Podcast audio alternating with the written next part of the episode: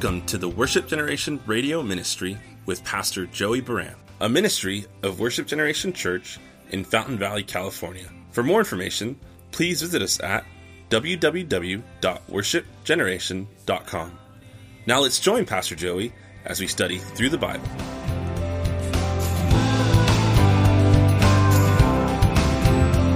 There's so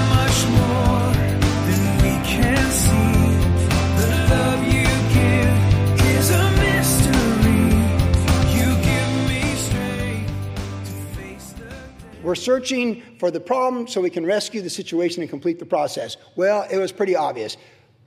Kohathites carrying the, the ark on poles. Now, it's not always that easy for all of us why maybe our walk's not good with the Lord. Maybe our marriage isn't good with the Lord. Maybe our relationship with adult kids is not good with the Lord. Maybe our relationship at work's not good. Our relationship with these neighbors is not good. Uh, there can be all kinds of things that have stalled that work of the Lord in our life. And the answers to incomplete things that are meant to be complete with the Lord from our life, they're going to be found by being still before the Lord and being in the Word of the Lord. And He will give us the answers. Sometimes it'll be obvious, like the Kohathites carry the ark. But sometimes that still small voice will illuminate a text and it will be the key and the code to solve the Rubik's Cube of your unresolvable thing that you let stop you and is now defining you. I promise you in Jesus' name that whatever God has called you to do, and no matter how complex the failure or the stalled element of that work is, I promise you, if we make time for the Lord and seek the Lord, the mind of the Spirit will give us, identify the problem, and show us the plan for the solution. He did so for David, and he'll do it for us. And when you think about motivation for solving problems and going forward, because the world's people that go after more money, they solve problems, they get paid to solve problems, so they're motivated to solve problems, they get more money because they're problem solvers. But really, we have problems and we find solutions because we're motivated by eternity and the glory of the Lord. And Colossians says that whatever we do, we do it with all of our heart as unto the Lord.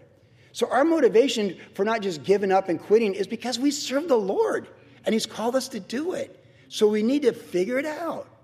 We're not trying to figure it out for like some corporation that people have public stock in, and maybe that is your job with the Lord, so that's okay. But we're trying to figure it out because we have one life to live, and soon it's going to pass, and only what's done for Christ is last, is going to last. So we need to not just easily abandon. Uh, a, a goal from the Lord easily abandoned is just a wish that never took traction. Man, once you know the Lord's called you to do something and you've left it undone, and I speak from my own experience, you got to go back to it. You got to find out what it was, fix it, let the Lord give you a plan, and you got to get it. Which brings us to the second point. We got to get it done. I mean, we figure out what went wrong, we come up with a solution how it's going to get right, and then we just, it, you know, talk is cheap. The walk is everything. Verse 25, it says, David had this plan with all these Levites, and then it says, So David and the elders of Israel and the captains over thousands went to bring up the ark of the covenant of the Lord from the house of Obed Edom with joy. And so it was when God helped the Levites who bore the ark of the covenant of the Lord that they offered seven bulls and seven rams. David was clothed with a robe of fine linen, as they were, as were all the Levites who bore the ark, so they all identified together. The singers and Ch- uh, Chenaniah, he was the chief over it all. The music master with the singers, David also wore a linen robe. Thus all Israel brought up the ark of the covenant of the Lord with the shouting, with sounds of horns, with trumpets, cymbals, making music with stringed instruments and harps.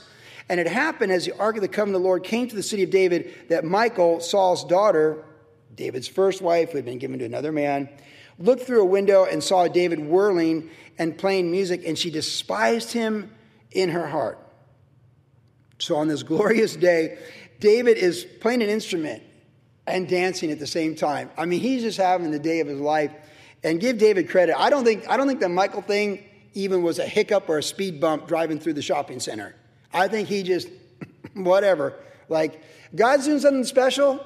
You want to be a part of it, you can be. You want to have some weird thing against me because what your dad did to me or whatever, you can. Right? That's how life is.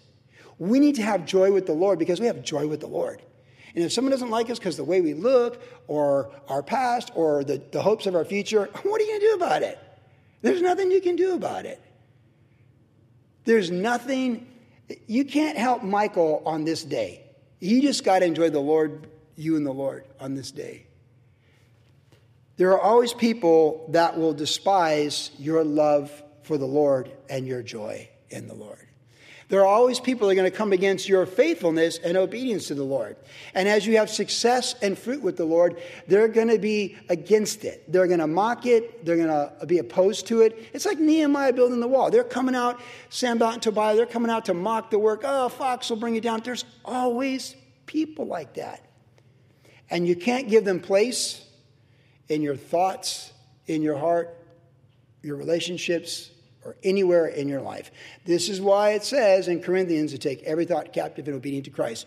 Because people like Michal want to get in your head and mess you up with you and the Lord and the joy of that day. You just have to discipline yourself and develop fiber and some thickness of skin to say, no, you're, no. Ours is the kingdom, ours is the king, and you just, you just, you just have a nice little party there in that room. Do your thing because we're doing ours. And there's a, a, quite a lesson in that. But of course, contextually with what we're looking at tonight, David was getting the job done. He's taking care of unfinished business. And it's like I said to Jennifer and I mentioned, this has to be like one of the greatest days of his life. This, this is just, they got it right. And this time they are the champions. Like they're like, we are the champions. Like they are the champions. And he, nothing's going to stop it today and nothing's going to bring it down. He opens up the financial coffers of the kingdom, and everyone's there, thousands of people. He feeds them. It's just this huge food and fellowship. He feeds them all. It says in chapter 16 that he blessed them all. In fact, chapter 16, verse 1 says this So they brought the ark of God and set it in the midst of the tabernacle that David had erected and set up. Can you just imagine? Some of you know this feeling if you've, well, it's a big deal to graduate high school, but it's a bigger deal to graduate college if you've ever walked for graduation in college. I remember watching my dad get his master's degree at University of Virginia in 72. We have one of those family photos. We have thousands of family photos, but this is one. My dad, it's kind of blurred, but the thing's here, the tassel, and he's giving a thumbs up. My, my pop worked hard for that master's degree from the University of Virginia, Thomas Jefferson's University. A master's degree in U.S. government. And so later on, when he retired from the Marine Corps, he, he taught uh, U.S. government that's what he did. He was a landscaper and then he taught college. I still have his master's degree, the document, you know. There's something really special. When my wife graduated in 2009 from Hope International over there in Fullerton, she was a third year biology major at San Diego State, committed to marry me. I mean, we fell in love. We had a three week, you know, like courtship. I asked her to marry me. We were married in March, three months later. By the end of that spring semester, she let go of that dream to be a veterinarian, all, all these biological science classes she'd taken, and became a pastor's wife. And for the next 15 plus years, that what, that's what she did. Raising our children, church serving the Lord in Vista, planting churches in Virginia and Vermont, coming back, taking care of her mom, dying of cancer, supporting me in guest speaking ministry, all those things that we did. And then once Luke went to school full time, no longer kindergarten, through the No Child Left Behind back when Bush was president, she was able to finish her college degree and she walked when she was 40, in her 40s. I just so remember that day. My, the kids appreciate it, but me, because I never did anything like that, I really appreciate it. She had the silver cords, Dean's List. Oh, man. I was proud of my kids when they graduated college. But, man, Jennifer, my wife, after 15 years to reboot that file and finish strong and make the Dean's List, her silver cords, wow. Man, when you put the ark in the tent that you built for it, that is a lifetime great feeling. When you pick up the pieces of something that you left undone for whatever reason, and God's called you to finish it, and you put in the work, man, my wife did one class at a time online for like two years. And we've did them together because I learned stuff as she did her classes. We'd be talking about it, and I learned so much. I always remember watching Hotel Rwanda about ethics and the higher law of ethics. Like, even though the UN law is this, but the higher law is, is a higher law with protecting the, the Tutsis or whatever, you know, and, and the, the moral dilemmas of a higher. I just, I enjoyed all that with my wife, but man, when she, it was like, it was like she brought the ark to the tent. Do you know that feeling? That feeling when you've, man, when you, when you brought the ark to the tent when you've seen it through. When you finish something that was unfinished, it is the best feeling. When something had stumped you and stopped you, and you let it hinder you, and you lost the momentum for it, it's such a great feeling. It's a feeling of joy to go get. Now, this, of course, is a spiritual context with the ark and the presence of the Lord. But isn't that really a principle? Because when you and I have something unfinished and the Lord tells us to finish it, is He not with us for it? Is He not going to rejoice when we rejoice? In fact, it says in verse 26 and so it was God helped the Levites. He helps us.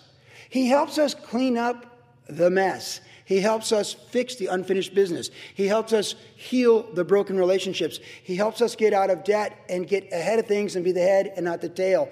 He helps us figure out how it got here and how we fix it. He helps us. He's for us.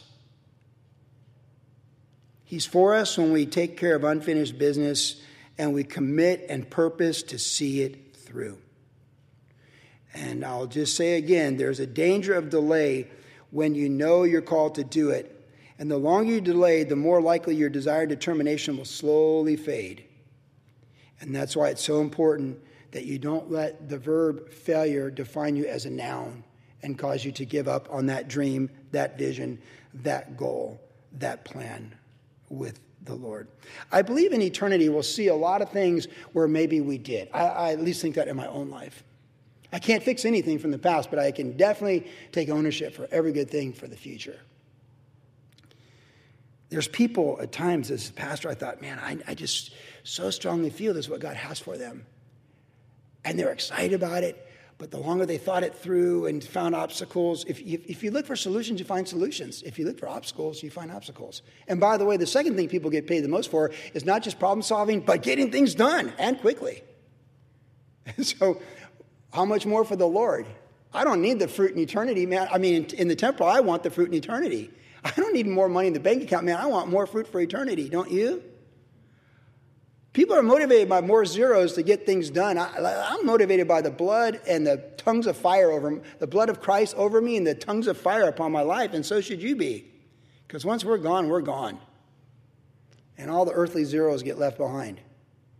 But the fruit of being under the blood and the power of the Holy Spirit, that's going from glory to glory. And that's, that should motivate us to not let desire and determination fade because of difficulties and obstacles and excuses or even lethargy, if there's such a word. Just become lethargic and lazy.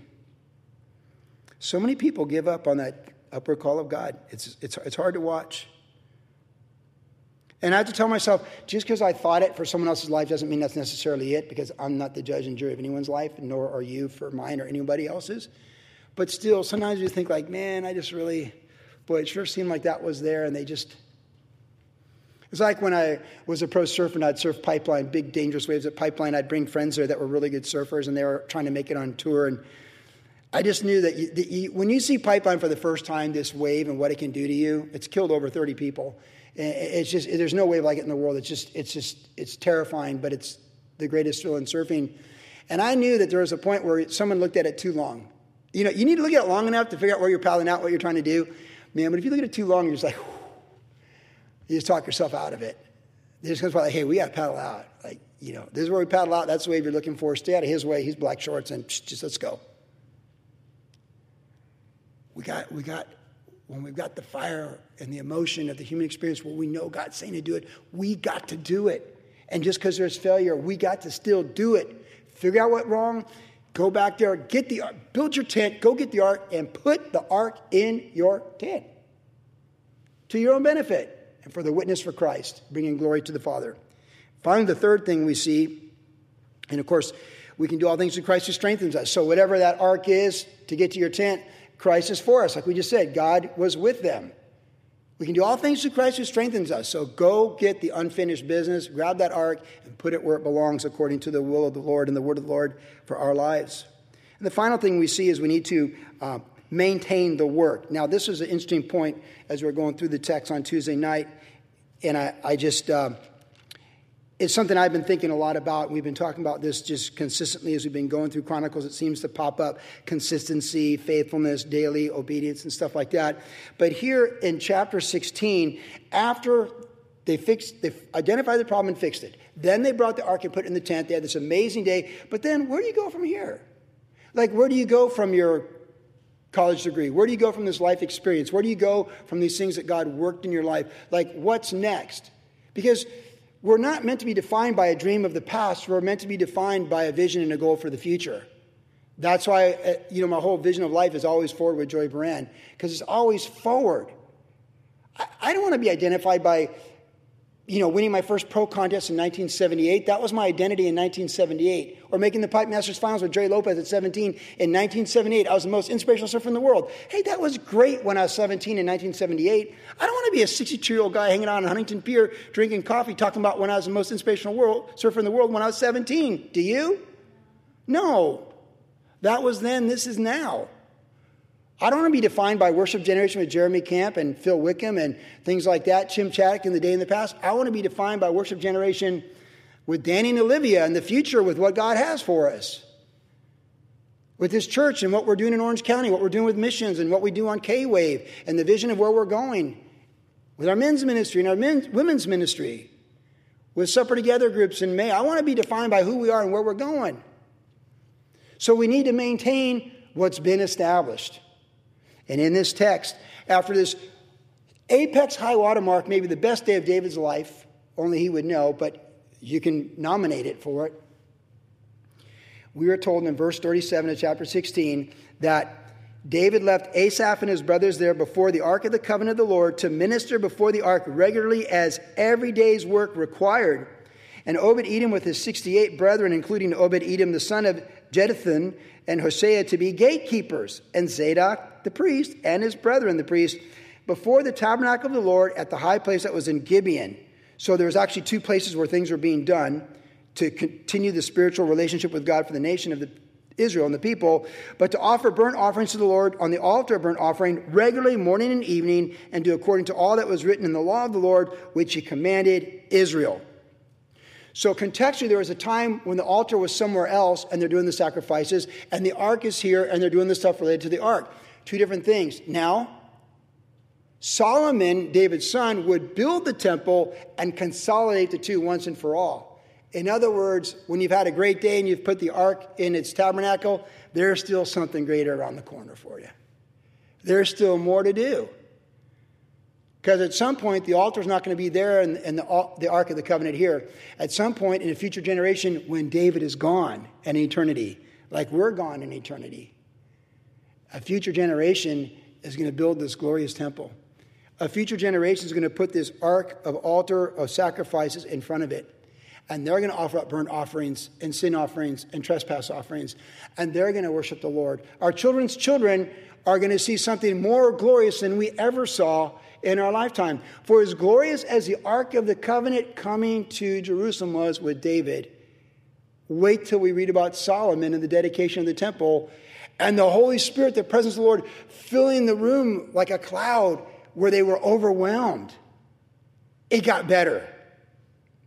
There were bigger blessings around the corner for the son of David. See, this is what we learn in life that we don't want to lose the momentum of great things God has done in our life. See, we, each thing that we do is a step of faith with the Lord. Each thing that we fulfill as a fulfillment with the Lord. Each failure that we go back and fix and learn from and redeem and go forward and put the ark in the tent. Each one of these things builds this pattern of our life of being fruitful and faithful and diligent and dependable. And we prosper and we, we thrive with the Lord. And so it's glory to glory. And as we fulfill this thing, we're not moving up the corporate ladder, we're moving up because they talk in the corporate world where you're kind of you get this upward spiral success going because you got it all going, you solve problems and you do it quickly and you're all this and that. Listen, but to where? Like, woo. Our fruit with the Lord, our faithfulness to the Lord goes like this and it starts winding up and it goes like this and it doesn't dissipate. It's like Elijah's whirlwind that comes from him in glory. That's our faithfulness when we're willing to embrace those failures and learn from them, redeem them, finish the job, complete the unfinished business, get after it. We've now done this, so now we can do that. None of us wants to stall our life with the Lord because something's incomplete or we're not willing to make that relationship right or fix these financial problems or do this or do that. It always gets better when we see what's wrong, we admit it, we go after it, we go forward from it, and we become fruitful and we get better. When the momentum is established with obedience and good things with the Lord, we don't want to lose that momentum. Businesses understand this. Businesses emphasize how long they've been around because it proves momentum. Billabong since 1973. That's staying power, right? Where's offshore Daystar? They came and went. Beachtown, they came and went. Maui and Sons, they kind of came and went. Hang Ten, they're long. You see, like staying power when you have success. If you watch golf and the Prudential commercial comes on, managing people's finances since 1850 or something. It's like, wow, we can trust them. Staying power. See, we like that.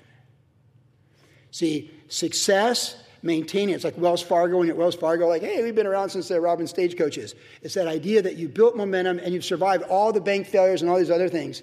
Staying power goes a long way in the world of men, and it goes much farther in the kingdom of God. So we get things done, we have the momentum of the Lord, and then we continue to build that momentum. We build it by spending time with the Lord. We grow in the Lord. Morning and evening, like it says, we're servicing the Lord. We're spending time in prayer. We're reading the Bible. We're going through the Bible. Maybe the Bible in a year. You read through that. You're listening to K Wave. You're listening to solid music that builds you up. Like you're, you're doing those things. We've got momentum, and we don't want to lose momentum. Because in the parable of the soils, Jesus talked about the good seed and one seed never takes depth. It had excitement, it had that special day, but it didn't take root. And so it couldn't withstand the difficult day. Then another one, what's the third one? It was choked out by the cares of this life. Like it was there, but it didn't weed the garden. It didn't maintain the garden. It didn't build on the momentum. So for us, with the Lord, in our relationship with the Lord, our experiences with the Lord, and the success and fruit we have of redeeming things that were unfinished and just in general, when we have those victories, it builds momentum. And it's super important we just don't let it drift away by being content with what was.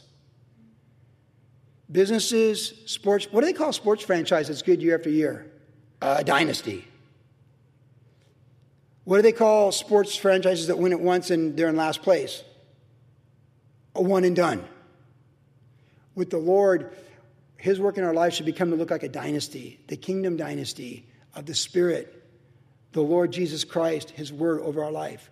I want to let God build a dynasty in our life, the life of the Spirit. And any momentum that we obtain to from here to eternity, I want it to get stronger and stronger through proper maintenance and vision for bigger and better things, and ultimately to turn it over to the next generation and give them a chance to run with that momentum. That's what we want to do, especially you older people. We're not just trying to finish the race and get the medal that says I ran the marathon. We're trying to win. Because we're told in Corinthians, we run in such a way to win because we run for an imperishable crown. And I want to turn the momentum up full speed and go right into glory like Elijah and then pass that relay baton to the next generation and give them momentum that they can run with and go, yeah, fresh legs. And let's see how what they can do. We won't know. David didn't see Solomon build the temple, but David helped him get ready for it. We truly, through the Word of God and Jesus being the same yesterday, today, and forever, should see momentum for a greater future than anything we've ever seen in our lifetime with the Church of Jesus Christ. And I refuse to accept or believe anything less than that because He is the same yesterday, today, and forever. And my vision and our vision is to establish that momentum, maintain that momentum, make it even greater, and pass it over to these next generation of young people, now adults, and the kids that they're having in their journey.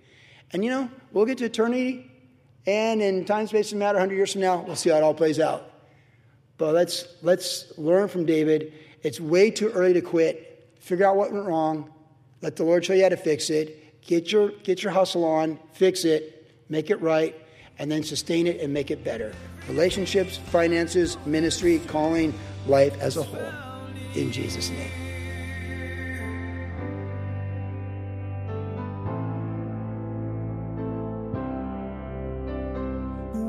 You've been listening to the Worship Generation Radio Ministry with Pastor Joey Buran. If you would like more information about the ministry of Worship Generation, visit us online at www.worshipgeneration.com, where you can listen to the podcast of today's entire message. You can also find us on Instagram, Facebook, and our church YouTube channel. Worship Generation is located at 10350 Ellis Avenue in Fountain Valley, California. Our service times are Saturday evenings at 6 p.m. and Tuesdays at 7 p.m. For more information about Pastor Joey personally, you can follow him on his Instagram, Facebook, or YouTube channel. Thanks for listening, and God bless.